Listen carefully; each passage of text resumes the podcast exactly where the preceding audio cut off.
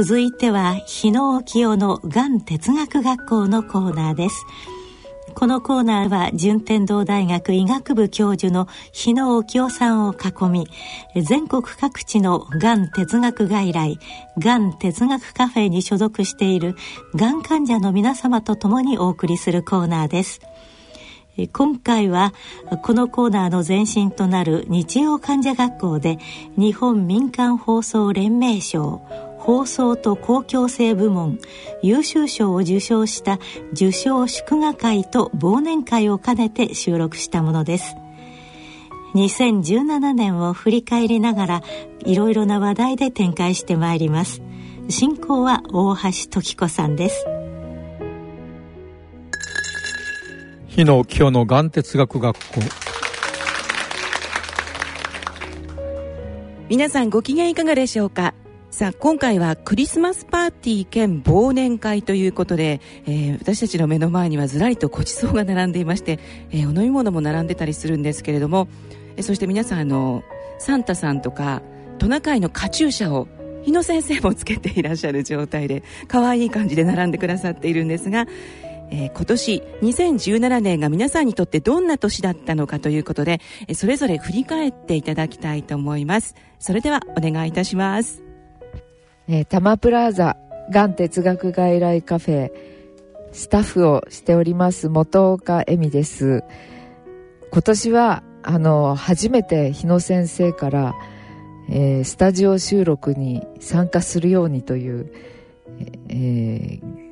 言命を受けまして しかも初めての参加であのハイジの現代的意義について基調講演をしなさいっていうとんでもないあの課題をいただいてでどうしようかと思ったんですけど、まあ、あのタイミングよくハイジの映画も上映されたりして、えー、大きな夏休みの宿題をなんとか、えー、クリアしてまあ、それが一番印象に残った年でした。で、それ以外にも、あの、まあ、私事ですけど、あの、息子の結婚が決まったり、えー、あちこち旅行して美味しいものを食べたりという、とっても忙しく、えー、また有意義な年だったと思います。また、タマプラザガン哲学アイライカフェが7月に1周年を迎えまして、えー、日野先生をお迎えして、えー、講演をしていただくこともできましたし、本当に充実した良い年だったなと思います。ありがとうございました。あの、私は 何が嫌いって言っても、あの、自己紹介とか、こういうことを述べるのが一番苦手なんですけれども、あの、流山市というところで、流山がん哲学外来の方で所属をしてます、まあ、代表の春日井と申します。で、あの、今日朝一番、ずいぶん早い時間だったんですけども、先生から今日のあの、ラジオの方に、まあ、一緒に来ないかい？っていう時の一前前の場所前のうんとコーナーに、えー、春日井おばあさん。一緒に行きませんか？というものが入ってて。どうしておばあさんなんだろうと思いつつこんちきしょうとか思いながら。来たんですけど。でそれであの怒りのマークを入れたら今度はおばさんになってましたけれども。それがなんか2017年一番印象深かったことです。すみません。くだらなくて。失礼しました。はい。えー、横浜、えー、眼哲学外来、えー、メディカルカフェの、えー、事務局をしています、えー、三国弘明と申します。えー、っとですね。ちょうどあの来年なんですが来年の1月に、えー、横浜の眼哲学外来の、えー、10周年が、えー、ありましてで、えー、これからですね今全国で130のあのカフェがあるわけでですねあの続々とねそういったあの10周年とかっていうのがあの開催されていくと思うんですが、まあ、そういった意味ではあの最初のね10周年をあのさせていただくということもありましてあの普段はね日野先生の基調講演もここ最近は15分とか20分とかですね何周年記念の基調講演なんですけれども、まあ、10周年ということもありまして1時間ですねあの先生に基調講演をあのしていただこうということであのいつにも増してですねあの格調高いあのシンポジウムになると思います。またあのこのラジオ、えー、日経にですねご参加いただいている方も多くあのシンポジウムに参加をいただけますんであの私も今からですねあの楽しみにあのしています。あの1月の8日成人の日ですけれどもねなんとなく宣伝です。はいよろしくお願いします。えっと私はえっと板橋区の常盤台協会のスタッフとしてあのこの岩鉄の方に携わっています。でそれで、えっと、今年から本格的に、えっと、参加させていただいていますのでまだまだ、えっと、ここにいらっしゃる方の中では一番あの新しい新参者かなっていうふうに思っております。それであのラジオの方には、えっと、夏頃に、えっと、ちょっとあの誘っていただきまして参加させていただくようになりました。えっと、教会のカフェだけではなくあのこのようにさまざまな活動に参加できますことあの本当にに楽しく有意義な日々を送らせていただいておりますまた来年も引き続きあのよろしくお願いいたします東久留米がん哲学外来のスタッフをしてます小林と申します。と今年1年の振り返りということで、私にとってのこの1年は突然起こった親の介護ということが一番大きいのかなと思ってます。えー、主人の方の母親の90歳。えー、私の母親の85歳っていうのが共にあの介護が必要になってきている途中でバタバタとそして自分自身ジタバタとしてしまった1年かなと思っていますがそれぞれちょっと一段落したところなので楽しくお正月を迎えられたらと思っています。また来年もきっとがん哲学外来とともに、えー人間形成というか、ちょっと少し器の大きい私になっていたらいいなと思っております。えー、来年もよろしくお願いします。小林でした。柳原忠夫記念本郷通りカフェを、えーと、主催しておりますゆい訪問看護ステーションの看護師の島田由紀と申します、えーと、今年は今年の8月ですね無事あのカフェ1周年を開くことができまして毎月日野先生にもおいでいただきまして本当にその会もとですねあの大変有意義な時間を過ごすことができました。えーとそうですねカフェに来てくださる方とのご縁もそうだったんですけれどもあの人としてだけではなく自分の職業の看護師としてもあの仕事上でお付き合いすることも、えー、ございましてそんな縁もこれからも大切にしていきしていきたいと思っております、えーと、これからもよろしくお願いします。以上です。えーと、柳原忠夫記念本郷通りカフェのスタッフの田島です。えーと、島田さんの方が今語ってくれたので特に何も言うことはないんですが2017年で印象深かったたこととして一つ挙げさせていただくと、えっと、訪問看護の仕事をさせていただいてるんですけどもそこでがん鉄外来の、えっと、カフェ関連でのつながりあるつながりのある方の、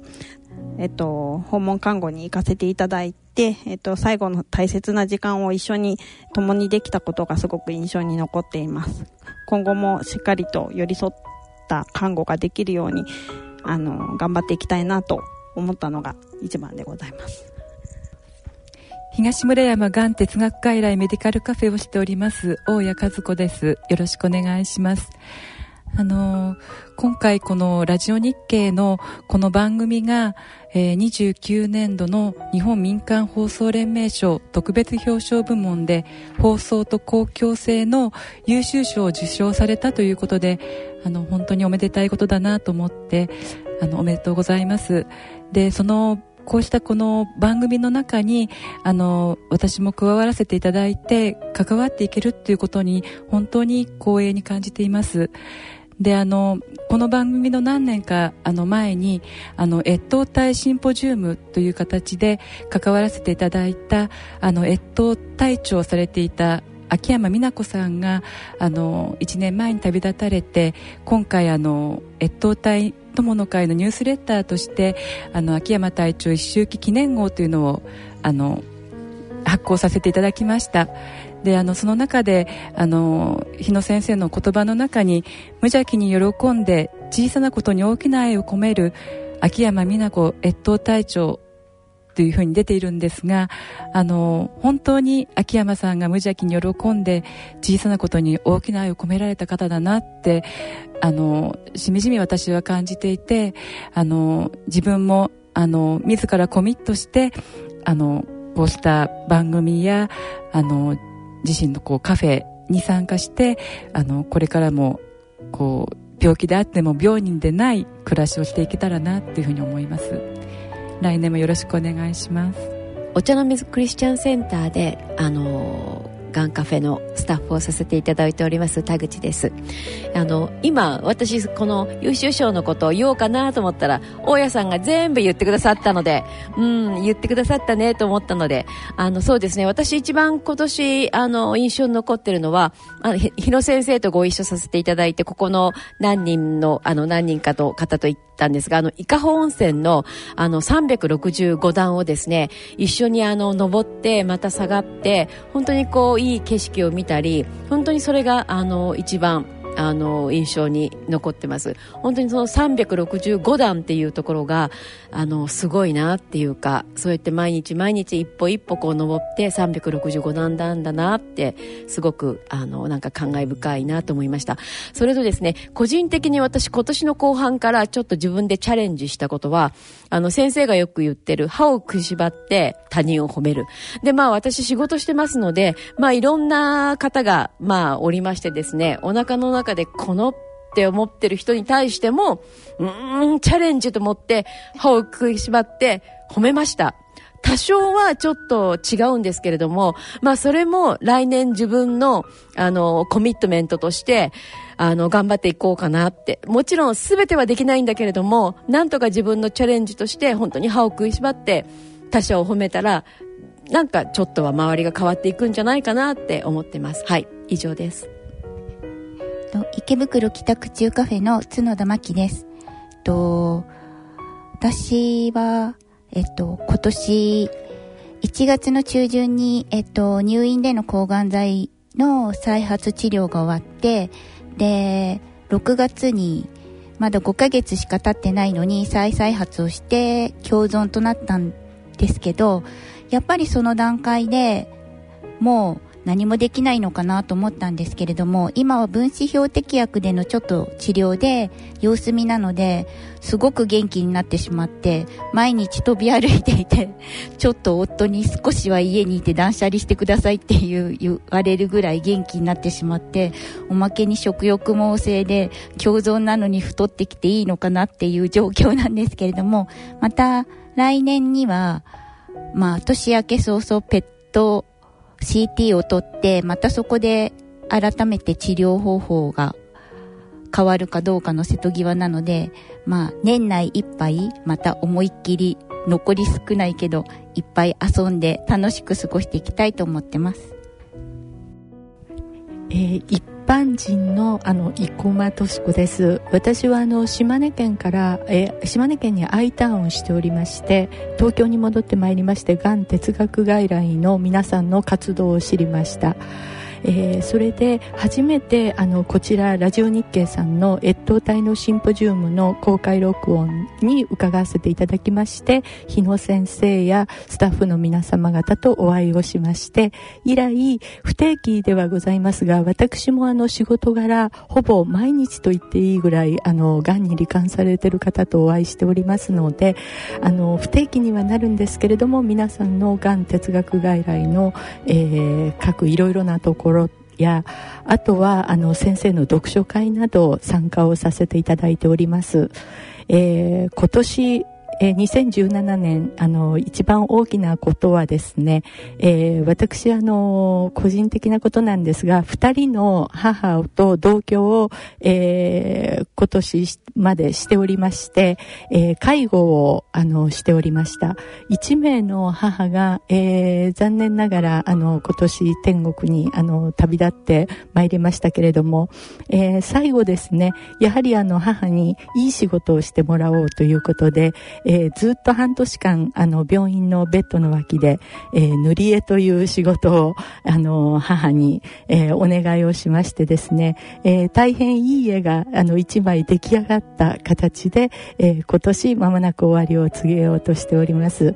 あのお病気で、えー、たくさんあの困ってらっしゃる家族の方もおいでになると思いますので今後もあの私なりに何かお役に立てるような活動ができればと思っております。ありがとうございます。目白がん哲学外来代表の森です。今年の一番の思い出は目白カフェが無事に1周年を迎えられたことです。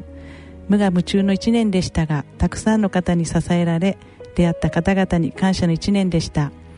これからも初心忘れべからず無邪気に一生懸命小さなことに大きな愛を込めてを新たに心に誓った年になりました。来年もよろしくお願いいたします。えー、さて前身の日曜患者学校時代から数えますとそろそろこの番組5年になろうとしているんですけれども、えー、この日農協のがん哲学学校の番組を含めまして、えー、ラジオ日経が発信しているえ様々な病気の患者さんたちの声を届ける、えー、患者からの命のメッセージの発信というものが患者が主役の企画理念とその実績を上げたということで評価をされまして、えー、平成29年日本民間放送連盟賞特別表彰部門の放送と公共性で優秀賞を受賞したということで今日はですねあのクリスマス会と忘年会の他にもその祝賀会を兼ねてのパーティーになっているんですけれども日野先生の前にはですねあの珍しい白いいちごのタルトが並んでいまして、えー、プレートには祝受賞記念と書かれています。まあ、患者さんたちからのあの生の声メッセージを発信できたということも日野先生がいらっしゃったからこそ、まあ、皆さん集まってくださって発信できたのではないかって思っているんですが先生自身は今年1年振り返られてどんなことを思い出されますか？早いね1年過ぎるのが。何か最近はね年を取るというかあの年の日が過ぎるのが早いね。子供の時にはね1年が長かったのに今短く感じますね。同じものであっても。これが大切だね。人間とは。物事は同じなのに感じ方によって変わるということですよね。ならがん患者にしてもいろんな状況にしても同じ状況だけども考え方によっては変わると。そういうことを学ぶというのがねあの大切ですね。だから病気であっても病人でないというのはどういうことかだね。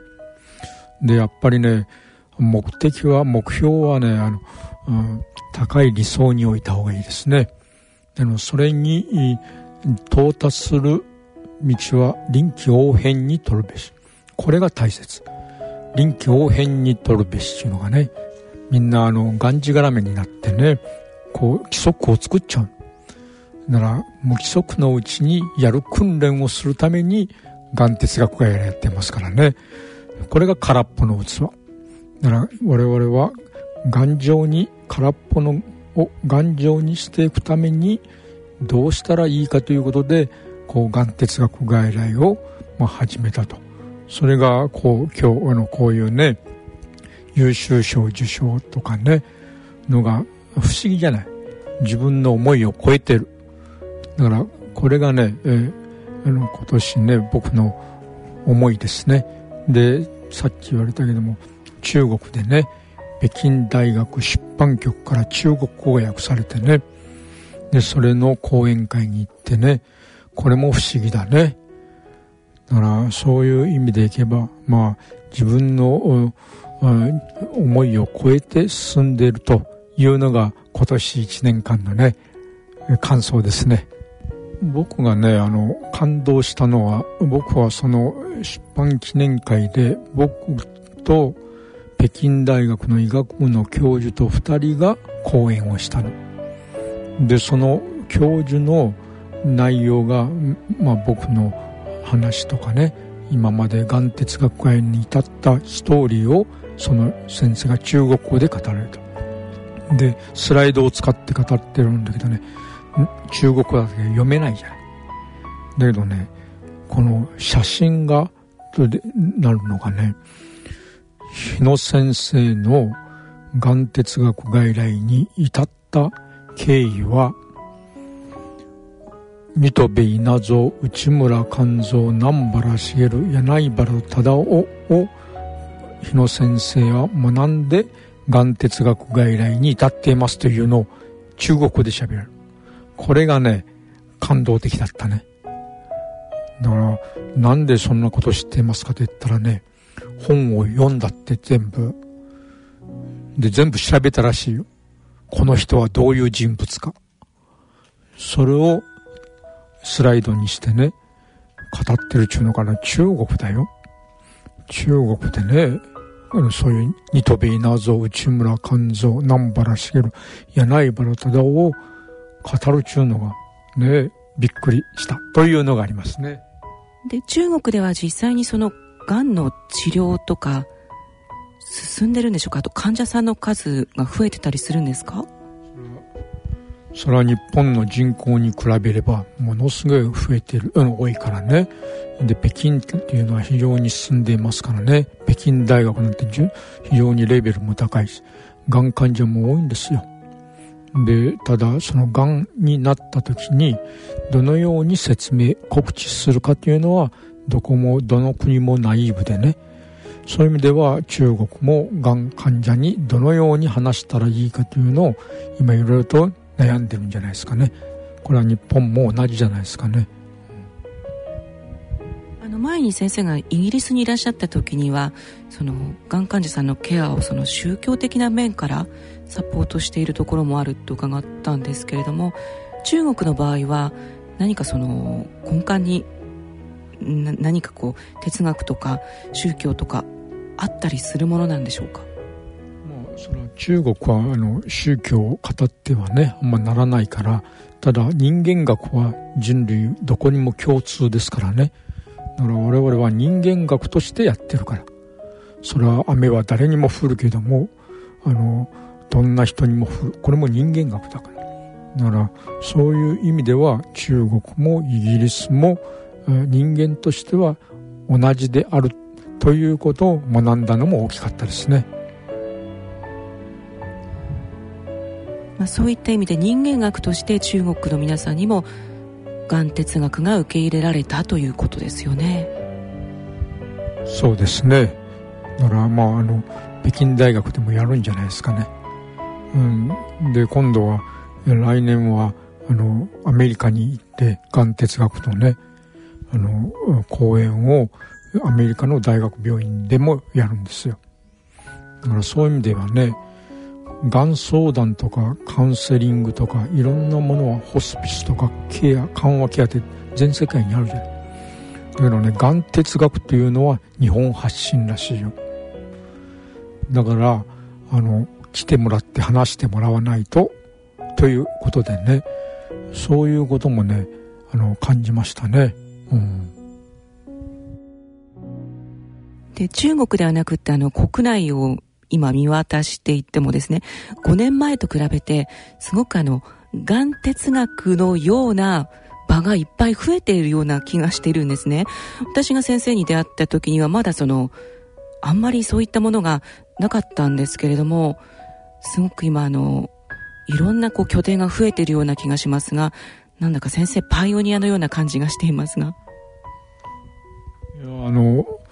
なんていうかね、今、さっき三國さんも言われたけども、正式には何ぼか社ないんですよ。おそらく130か140ぐらいだね。で、ホームページに載っていないところもあるからね。ホームページに載ってるとこで120、30箇所かね。そうすると、140箇所ぐらいやってるかもしれないね。で、誰がやってるかというのは、医者もやってれば、看護師さんもやってれば市民もやってれば患者もやってる。もう誰がやってもいいんですよ。で僕はねやりたい人にやれるやるあの好きなようにややればいいんですよ。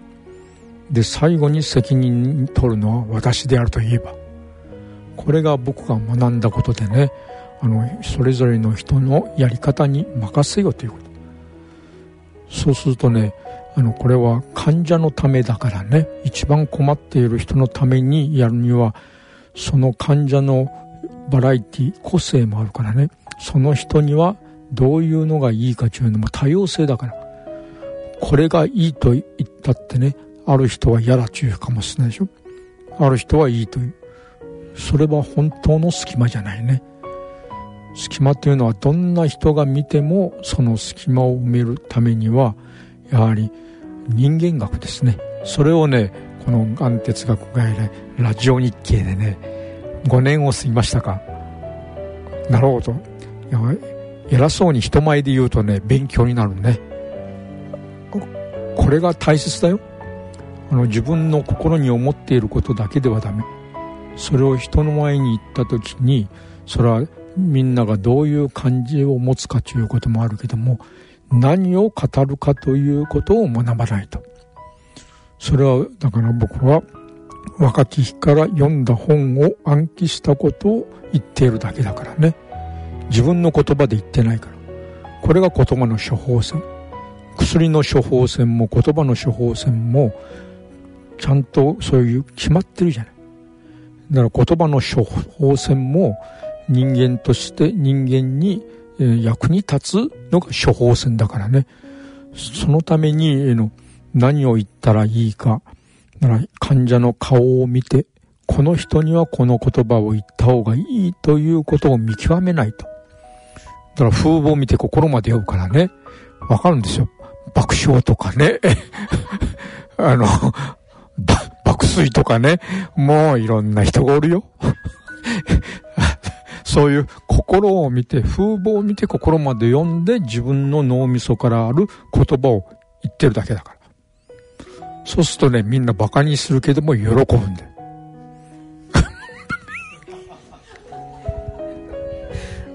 もう本当に先生の越冬隊からそうですけれどもキャッチコピーをねつけるのが本当にお上手ですよねいやねキャッチコピーっていうかねあの僕僕たちは僕なんかが学んだことはね一言で言う言葉を習ってるわけ。一言でな言ってその特徴を表す言葉をこれが病理学形態学だから。だからいろんなものがあるでしょ？いろんなものを見てこれはこうだと。こうだということを言うのがあのの訓練だから。だからその人の顔を見てねそのネガティブなことは言わないんだよ。その人の本当の個性とは何か。個性を引き出すためにどの言葉を言ったらいいかということがの学びだから。そうするとねあの個性だから。これはもう人間の存在としての価値だからね。あのその人のあのバックグラウンドじゃないんですよ。個性だから。持って生まれたものをその名詞の世界でみんな生きてるからね。形容詞の世界じゃないから。だから良い個性と悪い個性。同じ個性を良いにするか悪いにするか、ね、爆笑症候群を良い爆笑にするか悪い爆笑に するかとかね。これなんですよ。だからあの爆睡をするにしてもね。あの良い爆睡と悪い爆睡。け例えばね茶茶髪でもあの不良息子でもね名詞の世界で生きてるからダメなんだよ、ね、例えば誰かがえ何か変な格好していてね茶髪したりいろんなことするやん。でそれを名詞の世界で生きるからダメなの良い茶髪悪い茶髪というとその人間は自分は良い茶髪とみんな思うんだそれがあのあの個性を引き出すと、まあ、そういうことですね。ええすすすいませんあの爆睡爆笑と爆睡にどなついてどなたかあの補足説明をいただければと思うんですが良い爆笑と良い爆睡について、じゃあ田口さんからご説明いただけるんですか？そうですね。あの、別にその、まあ、持って生まれたね、あの、もしかしたらその、うん、東京生まれなんですけれども、その大阪の芸人の血が入ってるのかもしれないんですけれども、あの、まあ、爆笑症候群っていう名をいただきましてですね、あの、今先生がおっしゃったように、良い爆笑症候群を来年も、あの、進め、あの、突き進んで、極めていきたいと思います。はい。そしてよ、えー、良い爆睡症候群の方。はいえっ、ー、と良い爆睡の岩崎秀子です。その、えーと、爆睡というニックネームをつけていただいてようやく24時間が経ったばかりですので あの連日のいろいろなあの活動の中で、まあ、ちょっと疲れてしまってでもそれもあの先生と一緒の活動だったんですけれどもでそれで、えーと、先生の講演を聞いている目の前で私は寝てるつもりはなかったんですけれどもだいぶ耐えてたんですけれどもどうやら先生には 私が寝てるように見えたということです。でも私、ね、良い爆睡というのは、えーと私は寝てるつもりはなかったです。で聞いてました。ということで良い爆睡ということでよろしくお願いいたします。はい。皆さんありがとうございました。それでは最後に、え今年2017年の反省などを踏まえて来年2018年の皆さんの目標や夢を語っていただき終わりとしたいと思います。それでは日野先生からお願いいたします。まあ、2018年はですねあの僕が一番最初に本を書いたのは2003年我21世紀のニトベとならん。それが来年15周、15年で、この新看板を出すんですよ。この我21世紀のニトベ。まあ、これがね、あの、来年の大きな、あの、出来事というかね。で、もう一つは、あの、来年ミュージカルをやりますからね。あの、万座温泉で。このミュージカルをやるというのも歴史的な快挙ですね。こういうことを、まあ、来年に向けて、あの、準備をすると。そういうことですね。今年、元鉄デビューですので、えっ、ー、と、来年はさらに、あの、いろいろな活動に参加させていただいて、自分自身、あの、成長させていただけたらいいなっていうふうに思っています。よろしくお願いいたします。はい。えー、三国博明と申します。えー、っとですね、あの、私、ま、あの、85歳になる父と83歳になる母がいるんですが、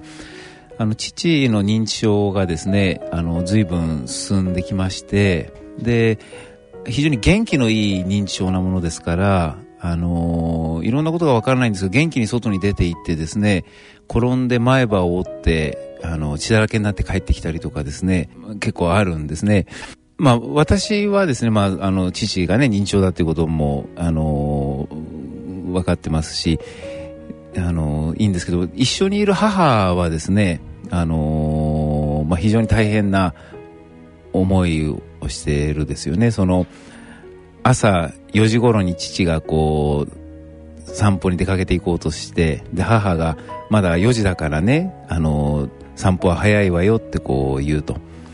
でも、分かったって言ったのに出てっちゃったって言って泣きながらこう電話がかかってきたりとかしてですね。まあ、そまあ、来年はというか、まあ今年もそうなんですが、なんとかね、こう、母がね、少しこう、楽になるようにできたらなと思ってましてね、ちょっと長くなっちゃってますけど、先日あの、ショートステイに初体験で、あの、父が行ったんですけれども、ただまあ、あの、初めてのショートステイでお泊まりだったんですが、あのー、どんどん電話がかかってきてですね、電話って私の携帯にですね、父からこうかかってきて、あの、なんでね、自分はここにいるんだとか、あの、お前はどこにいるんだとかですね、まあそういうことでこう電話がかかってくる中で、まあ、日野先生がね、よくおっしゃる、その、自分でこうコントロールできないものにこう一喜一憂してもこう、まあ、しょうがないからこう、ね、あの自分がコントロールできるものの中でこうやってたりというあのことがありますんで、まあ、本当に今年来年はですねあのまあ、今年が来年はその母が少しこう負担が少なくなるように私自身が自分でねコントロールできるようなことにあの働きかけをしていってあのいきたいななんて思っております。はい流山がん哲学外来の1周年記念で日野先生をお迎えすることになります。そしてあの今あ私があの携わっている、えー、方々は非常にこう深刻な患者さんが多いんですね。で今すごく私の頭悩ませてるのは一人暮らしの方独身の方が病を負ってるその方々の本当生の声を聞くと本当に切なくなります。で、えー、自分が代表として何ができるかというと、その方たちのまさにあの、関わることになっているんですけども、その患者さんたちが何をしてほしいかと聞きますと、一緒に病院に行ってほしいと。で、あの、一人暮らしっていうのは非常にこう、医者からの見方も結構辛いものがあるらしくて、家族が一緒にいる患者と、やはり一人で行っている患者っていうのは、やはりお医者さんの方でもどうも対応が違うようだと。だけど、まあ、そういう中で、まあ、赤の他人の私ですけども、それでも一緒に行ってほしいということで、あの、この一年は随分あの、いろいろな病院に付き添って、家族のような顔をして付き添っていきました。ですからおそらく来年もその方々が本当にあの命あってほしいと心から願うんですけどもその患者さんたちと深く関わることになるだろうなというふうに思います。えっと私は今年はあのハイジの年だったので、え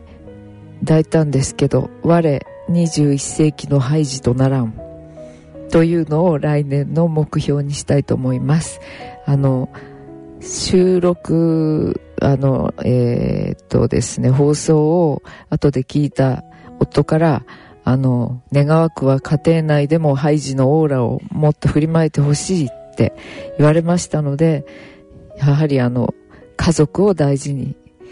できる一年であったらなって思います。よろしくお願いします。森です。あの来年はがん哲学外来のさまざまな学びを通してがんとは哲学とは日野先生とはあの知れば知るほど日野先生の言われる人生開口の三大法則良い先生良い友良い読書の大切さを実感しています。それをモットーにしていくのが来年の抱負です。あと来年3月7日に万座日進館で眼鉄メンバーによる人生ピンチヒッター空っぽの器のミュージカルと日野先生の誕生日記念会オリジンオブファイヤーを開催します。ぜひ皆さんもりもり参加してください。まもなくチラシが出来上がります。え生駒敏子です、えー、2018年は、えー去年あのちょうどクリスマスの時期だったんですけども日野先生が、えー、がんとその認知症とのですね、えー、関係したシンポジウムをあの開いてくださいましてそちらの方にもお伺いさせていただいたんですが先ほどあの三國さんもやっぱりちょっと触れてらっしゃったんですがやはりこれから認知症の人もあの多くなってまいりますので、えー、自分なりにその認知症の家族を抱えて抱えていた経験を生かして、えー、皆さんの少しでも役に立つ、えー、活動ができればと思っております。えー、以上です。と横浜の来年のシンポジウムにかけて、この頑張りすぎない、悲しみすぎないっていうお題で、で、来年私はもしかしたらもっと茨の道になるかもしれないんですけれども、一人で頑張らないで、やっぱりこのがん哲学学校ですとかカフェでちょっと私の辛さを分かち合っていただいて、で、やっぱり自分の境遇をあまり悲しみすぎない。で、やっぱりこう元気でいられる時は、やっぱり自分でできることを今まで通りやっていきたいと思っています。そうですね。あのせっかく日野先生から爆笑症候群という名をいただいたので、えー、来年はそこに品性のある爆笑症候群で行きたいかなと思っております。それとあの先ほどもちらっと言いましたけれども引き続きあの歯を食いしばって他人を褒めるっていうねあのそこをちょっと徹したいと思いますのではい。よろしくお願いします。あ大家です、えー、私はあのよく最近先生がおっしゃる「ほっとけ気にするな」っていう言葉をあのとてもかみしめる時があってあのどうしても病気の治療を通してこういろいろな場面で人とこう比べることであの一喜一憂してしまうところがあるのであのやっぱりこうどんな境遇であってもその人に与えられた役割使命があるっていうところに立ち返るとあのなんかこう自尊心を持ってやっぱりこうこの活動が続けられるのであのほっとけ気にするなを実践したいと思います。本郷通りカフェの田島です。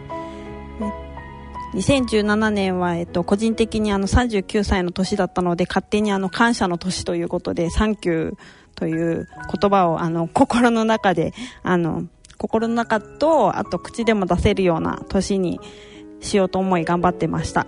でも、えっと、つい最近40代に突入しましたので、えっと、2018年も、えっと、本郷通りカフェの地道な継続とあとメディカルビレッジとかシンポジウムに参加してですねアグレッシブなあの1年を過ごしたいなと思っています。えっと本郷通りカフェの島田です、えっと、医療従事者は特にあの正論をこう、前に出してしまう節があるなと、もうあの、眼哲学に出会ってから本当にそれは思っておりまして、あの、正論よりも配慮をできるように、引き続き来年も、あの、皆様とお話をしていけたらいいなと思っております。えっ、と、東久留米の小林です。えっ、と、来年ということなんですが、今年も、え一日、一日一日を大切にということで来たので、来年も一日一日を大切にしていきたいなと思ってはいるんですが、来年2018年が東久留米が10周年ということで、秋に何かをやらなければいけないということなので、それに向けて夢を形にしていきたいなと思っております。日野先生よろしくお願いします。で、それと同時なんですが、私自身プライベートで行くと、えー、癌を罹患してからちょうど10周年という、ちょうど同じ時期に、えっ、と、2008年の5月に発症して、えー、来年がちょうど 10, 10周年 ということにはなるので、えーえー、同じ、えー、がんに出会って日野先生に出会って東久留米のカフェに出会って10年という年をあの楽しめたらなと思っております。以上です。はい皆さんありがとうございました。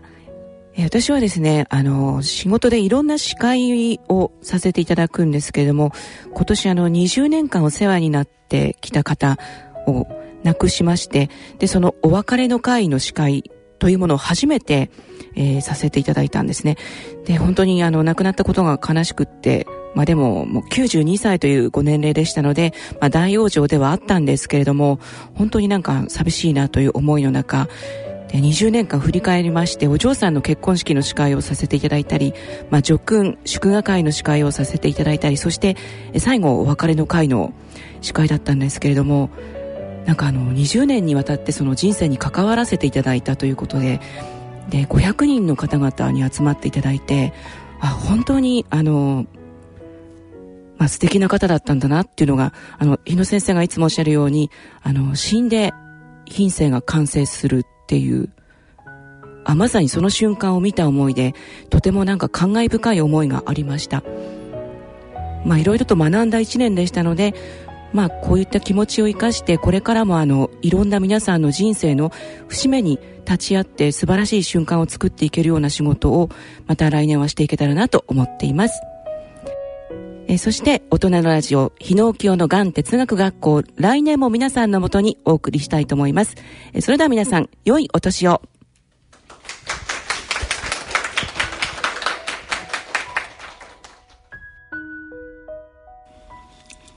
日野清のがん哲学学校のコーナーでした。